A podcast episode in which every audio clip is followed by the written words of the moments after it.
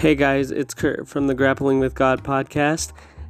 Heads up, our first episode drops tomorrow at 1:30 p.m. Now, Aaron doesn't know I'm going to do this, but I wanted to share with you a little segment from our very first episode entitled Onto the Mat and Into the Word: Aaron's Story. So I hope you enjoy. See you all tomorrow at 1:30.